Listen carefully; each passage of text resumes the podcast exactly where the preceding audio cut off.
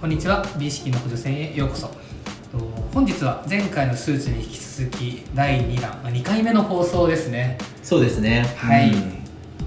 前回ちょっとスーツの P やってみましたけど宮内さん僕の話聞いてどうでしたか？あースーツそうですね。自分が日常的にあまりスーツを着ないので、はい。まあ、そういう細かいスーツのルールとか、はい。あーをまず知らなかった。でそれ自体がすごい面白いなっていうのと、うんうん。あのーまあ、すごい日本に限らずその、まあ、世界的な、まあ、アイテムとして細かくそのルールがあってそのルールが美意識に基づいてできてるっていうのはなんかすごい面白いなと思いました。そうですよね。普段あんまり身につけないアイテムだからこそ意外とそういう基準だったりとかあの実はこういうルールがあるんだよっていうのを知るのは、まあ、面白いかなと、うん。はい、思ってご紹介してみましたそしてですね今回第2弾全然違うテーマを持ってきました。はい。もう一回スーツのことはもう完全に忘れていただいて、第2回のテーマはですねセンスです。センス？はい。センスですか？センスです。実はですねセンスまあ今皆さんもしかすると手に持つファンだったりとか、うん。首にかけてあの首からちょっと風が出て涼しくなる充電式のものとか今こう風を出すものってかなりたくさんあるじゃないですか。ああそうですね。結構、まあ、携帯用のファンとかも今だと持ってる人ね夏場とかで多いですよね。結構もう主流になってきてるじゃないですか、なってますね。あ、センスを仰ぐ人って数でと少なくなってきてるとは思うんですけれども実はめちゃくちゃ面白い歴史があって、うん。いろんな変遷を経てきてるアイテムなんですね。へえそうなんですね。そうなんです。なのでそれをちょっと今回はご紹介しようかなと思います。なるほど。はい。まずはですねあのセンスのいわゆる美の基準っていうところに行く前にまあ、えっと、毎度のことながらまだ歴史から歴史からはい。はい、話していこうと思います。まずですね、テンスはこれはえっと日本で生まれたおアイテムになります。そうなんですね。はい。日本発祥なんですね、そうなんですよ。あのもう一個うちわってあるじゃないですか。ああうちははい、はい、でうちわっていうのは中国であったりとか、海の向こうから伝わってきたものなんですけれども、はセンスは実は日本発祥のあそうなんですね。そうなんですよ。うちわとセンスって、はい。あれなんですか？どのぐらいあの発祥に違いがあるんですか？と発祥の違いセンスの始まりはだいたい今からまあ約1200年ぐらい前。平安時代の京都発祥です。おおそうなんですね、はい。平安時代か。そうなんです。でうちわの発祥に関してはうちわはもう本当に紀元前から使われていたっていううんような記述があるぐらい歴史としてもかなり昔の。おおそうなんですね、はい。紀元前だったらあれですか？エジプトとか、い。その辺りで使われてたみたいな記述があると。あります。へ宮内さんももしかしたら見たことあるかもしれないんですけど、はいはいはい。あの王様がは椅子とか、はい虎とかにあーなんかそういうのありますね ビジュアル預けでながら、うん横で奴隷がでっかい葉っはいぱを仰いでるみたいなビジュアルってなるほどなるほど。もしかしたら見たことある見たことありすますねあなるほど。それがまあうちわの発祥なんじゃないかと、それぐらいあのうちわは歴史が古くて、はい。センスとうちわっていうのはちょっと違ったルーツを持っているんですね。で話を戻すとセンスの始まりは、まあ、と平安時代からはい。遡ります実は一番最初世界で最初に生まれたセンスっていうのはあの木の板を重ねて作ってたんですよ。あ木の板を重ねただけ、はい。なんか今のイメージから言うともうすでにそれはセンスではないみたいな感じですね。そうですね。なので名前もセンスではなくて、はい。ヒノキの扇と書いて、まあ、ヒオウギと呼ばれるものだったそうです、まあ、じゃあそれが一応センスの原型とされてるわけですね。はい江戸時代からもう少し時代を遡った、まあ、5世紀頃200年ぐらい前ですね、はい。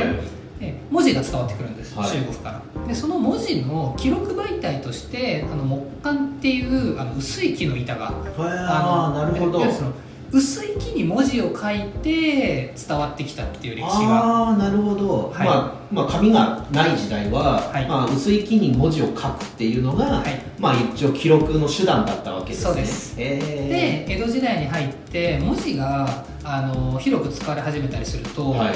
単純に記録する木の板いっぱい使うじゃないですか、はいはいはいなので木簡が1枚で足りなくなってくるんですね、はい2枚も3枚も必要になってくるっていうところで紐で綴って1枚にまとめて1つにまとめて使うようになったんですね。ああなるほど。それがいわゆる先ほどの非容疑火の木の講義の、まあ、原型ではないか。なるほど。っていうのが言われています。はなので文字が入ってきました。その文字を伝えるためのツールとして入ってきたっていうところが実は原型にあるのであの「源氏物語」とかでも実は記録が残ってるんですけどもともと扇子って仰ぐことが目的じゃなかったんですよ。ああそうなんですか。違って、開いた紙の部分に和歌とか、はあの花の絵が、はあの添えてあってそれを相手に送る。えーいわゆるコミュニケーションの道具としてあの使われていたっていうのが実は扇子の発祥になります。えー、そうなんですか。今からじゃ想像つかないですね。そうなんですよ。あれへー実は仰ぐためじゃなかった。あそうなんですね。はい。でも面白いですね。その仰ぐためじゃなく生まれたものが仰ぐための道具として今も残ってるっていうのは。そうなんです、えー機能は全く変わったんですけど、はい。形は変わらずに、うん。今でも使われ続けているんですね、へ実際に仰いで量を取るために使われ始めているのは江戸時代ぐらいから使われたと言われています。江戸時代ぐらいからそういう使われ方をしだしたわけですね。はい。で、えっと、いわゆるあの非容疑はい。に引き続いて、まあ、木ではなくって紙製の先生がど現れてくるんですね、はい、いわゆる型張りに骨を貼り付けるはいもの、まあ、今イメージしやすいいわゆるセンスってやつ、そうです。いわゆる扇子の原型が江戸時代ぐらいに出てきはいます、ちなみにその時は夏と冬で名前が違ってましたおー。夏奥義冬奥義っていうはいはいはい。ことで季節とか場面によってはい。使い分けてたそうです、あそうなんですね、はい。へえなんか冬使うイメージないですよねセンスって。ないですよね。寒いですしね、はい。なので仰ぐっていう目的は一緒なんですけど、はい。夏奥義と冬奥義何が違うのっていうと、は夏奥義には夏の季節のものの絵柄が描かれていて冬奥義には冬の季節のものの絵が描かれていたっていう。絵柄で実は分柄でもけてました。使い分けしてたんですはい。ね、季節によって使い分けていた。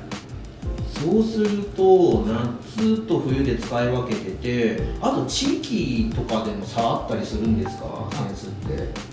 いい質問ですね。あありがとうございます もともと先ほどでも言ってたように和歌だったりとかあの花だったりとかを描いてえっと送っていたっていうところ、はい。これって平安貴族の文化なんですね。おお、ははいい、はいはい。つまり扇子の発祥は京都です、はい。はい、京都の貴族から生まれたのがうん。扇子なんですけど、なんかそういう貴族とか特権階級みたいな人たちから派生したっていうのは、はい。ちょっとスーツ前回やったスーツとちょっと近いですよね、そうですね、うん。そこから特権階級がまず使い始めてそこから庶民に広がっていったっていうのはすごい近しいルーツちょっと近い、しいですよねルーツ的には、うんはい、平安時代に京都で使われていたんですけど実は扇子ってプロダクトとしてはすっごいシンプルじゃないですかうんシンプルですね。骨があってはい。紙があってはい。留め金があってはい。なんか紐ついてるはいぐらいの片手で数えられるぐらいのパーツしかうんうん。ない。はい。でパッと思うんですけどこれ実は作るの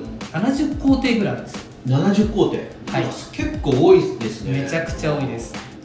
分業制になっていてそれぞれの家で決められた工程をして最後販売をするっていううん。かなり分業化されていて京都では今でも分業制で作っているところもあります。あれですよねなんか伝統工芸として指定されたりしてますよね、京はい。センスってね。なってます。あの、はい。国の指定伝統工芸品はい。にもなってます京センスっていうのは。うですよね。はい。でその京都でやっていた職人が江戸に出てくるんですね。はいはいはい。はい、江戸に出てきて京都の扇子を作り始めたっていうところが、はい。えっと、江戸での扇子。今で言うと江戸扇子と言われるものの発祥になりあます、あそうなんですね、へえただここで一つ問題が出るんですよ。はいはいはい。京都の職人が江戸に出てきて、はい。江戸で京都と同じ扇子俺たちが作ってきた扇子を作ろうってなるんですけど、はいはいはい。あの同じように作れないんですね。おおそれはそうなんですね。はい。例えば、えっと、材料。材料。はい、はい、竹を使っているんですけれども、はい。京都で取れる竹が江戸の方で取れなかったりとか、はい。原材料の問題があったりとか、はで同じようなものが作れなかったりとか、はさっき言った70工程うん。あって分業制で作っていたところを、えっと、それぞれ江戸に全員が行ったわけではないので、はい。まあ、こう一人で作らないといけないみたいな場面が出てくるわけですなるほどなるほど。はい。今まで70工程あっ人で作らなければいけないし原材料も京都と同じように調達できるわけではないっていうところで簡素化していきます。おお、はい。はいはいはいはい。ちなみに皆さんどういうふうに簡素化していくと思います？あれだけ数あのパーツが少ないそうですよね。もう簡素化できるそもの限られますよね。そもそもシンプルなんでなんですかねサイズを小さくするとか、はいなんですかね薄くするとかそんなイメージ持っちゃいますけどね。はい、小さくするのはまさにそうです、えっと、江戸の扇子と京都の扇子を比べると江戸扇子の方が少し小さいです、ああそうなんですね、はい、っていうところと一番分かりやすいポイントはもう骨の数が少ないです。おおほあなるほど。そのはい。骨数を減らすっていう簡素化に持ってったわけですね、はい。なるほど。えおそらく京扇子いわゆる関西の人だと扇子ってパッと思うあの思い浮かべると骨の数が多くて骨が綺麗にこう連なっているのであんまり隙間がないイメージがあると思うんですね。ー、はいはいはい。僕は関西出身なので、はい。そのイメージがあるんですけど実際に江戸扇子関東の扇子を見てみると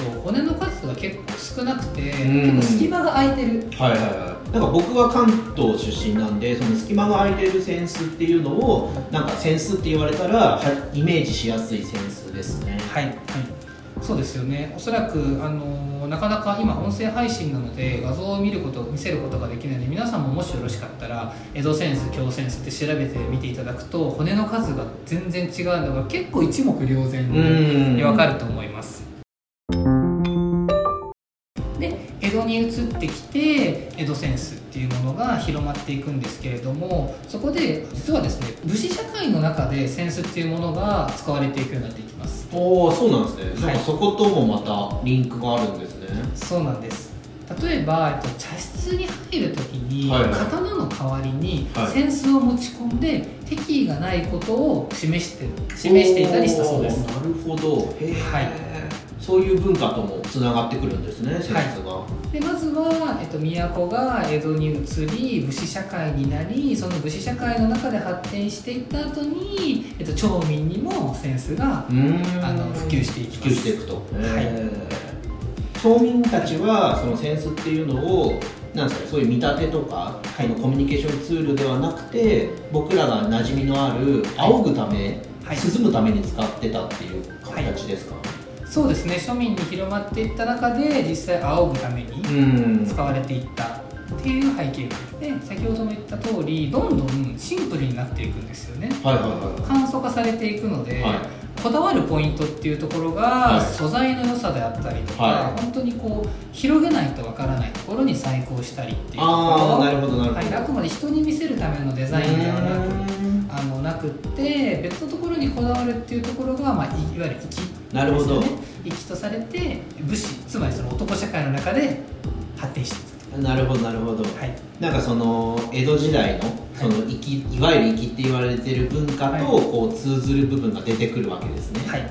そうなんです。なので京都の雅と江戸の粋はい。2つの対照的な美の基準があるっていうところが今回伝えたかったセンスの美意識なるほど、はいなるほどまあセンスっていうすごいシンプルなアイテムですけどそこに宿ってる美意識が地域性があるってことですね。そうなんです。もともとは京都で生まれた、えっと、骨も多く美しいセンスが東京に行き江戸の方に伝わっていった時に必要に迫られてシンプルになっていったんですけれども、あのただ作れないから一人でやらないといけないからシンプルになりましたっていうだけではなくって、はい。それが、えっと、粋っていう文化と交わってシンプルで装飾がなくて小さくて持ち運びがしやすいっていうところがかっこいいよねっていう一つの基準が生まれたんですね。ああなるほどなるほど、はい。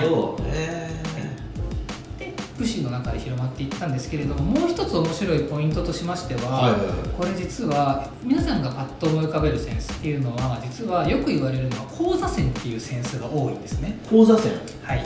講座？あれですか？落語家さん？そうです。はい講座に上がるとかよく言うと思うんですけど、落語家さんってセンスよく使うじゃないですか。あイメージありますね。お蕎麦をすするし、お箸に見立てたりとか、はい。タバコに見立てる、はいはいはいはい。刀に見立てる、はところでいわゆる落語家さんが使うあのアイテムとしてどんどん広まっていきます。い。へすごく有名なところで言うと、まあ、創業120年を超える浅草の文泉堂さんとかはほんで話し家さんであったりとか、はい。えっと歌舞伎役者さんとかからもうずっと愛好されている、まあ、老舗のあのお店があったりするんですけど、ここで先ほども言ったんですけど、えっと、話し家さんが使っているので時には刀になったり時にはタバコになったり時にはお箸になったりとか、い、ろんなものに変わっていくわけですよね。はい。ってなるとセンス自体は主張しない方がいいじゃないですか。あそうですね。やっぱり見立てで使う道具ですからね、できるだけシンプルな方がねいいですよね。いいじゃないですか、はい。そうなんです。ってなった時にこの骨が少なくって、はい。小さくてシンプルなものっていうのは極めて相性が良かったんですね。おおなるほどなるほど、はい、そこでえっと講座線として落語家のさんの中で広まっていくようになるんですね。はい。でこれ実はですね落語家さんって面白い文化があって講座線先輩が後輩にこう贈り物として渡していくっていう文化がお実はあるんでおすね。そうなんですね。はい。で先輩から扇子を受け取りそれを使って講座に立つっていうお文お化があるんですね。なので最初の方に言った通りもともと扇子って和歌とか花の絵を描いて作っていたっていう文化があるので平安時代のはい。扇子の使い方に、はい。なんかちょっと似た文化があるわけですね、はい。落語の世界は、はい。へえ用途が変わったりとか、えっと、歴史を経たりとか場所が変わったっていういろんな使われ方の変遷はしているんですけれども実は通奏帝王のように贈り物をする、はい。誰かに渡すっていう文化も実はあの水面下でこう脈々とあの受け継がれているっていうのがちょっとセンスのこう文化の面一つ白いですとして残ってます。すごいはい、なのでこういった形で実は扇子っていうのはもう歴史も深くっていろいろな変遷をしてるんですけど実は大きく2つの美の基準がある。うんうんうんうん京都の雅はい。と江戸の粋の文化、はい。2つがあるっていうところが今回伝えたかった内容。なるほど。なるほど。なので実際に皆さんも、えっと、今後今年の夏うん。暑くなってきた時にあなんか量を取るアイテム欲しいなと思われることがおそらくあると思うので、うん。その時にファンだったりとか、うん。っていうのももちろん素晴らしい現代のアイテムだとは思うんですけれども、ちょっとこのセンス使ってみようかなうん。だったりとか、そういったセンスを選ぶ時に京都のセンスを選ぶのか江戸のセンスを選ぶのか、うん。みたいなところの意識がパッと頭に思い浮かんだりとかあとはやっぱり誰か贈り物をする。例えばうんあのお父さんにプレゼントする、はいはいはい。上司にプレゼントする、はいだったりとか、まあ、なかなかねあの今この世に世の中で弟子いる人少ないと思う。んですけどまあそうですね。あんまりいないかもしれない弟子に渡す機会は相当少ないと思うんですけど何かお世話になった人にプレゼントをするときにちょっとこういう背景があるものを渡すっていうのはすごく素敵なことななんじゃないかな。ね。はい。と思います。へ皆さんももしぜひ梅雨明けぐらいからいろんなお店であの扇子だったりとかが店頭に並ぶことが増えてくると思うので、うん。もし機会があればねーそうですね。江戸扇子と京扇子、実際持ったり広げたりとか、うん。仰いだりしてみてうん。違いとかをこう体感していただければ面白いんじゃないかなと思いますね。うん。すごい勉強になりますね。というところで第2回扇子の美意識は以上となります。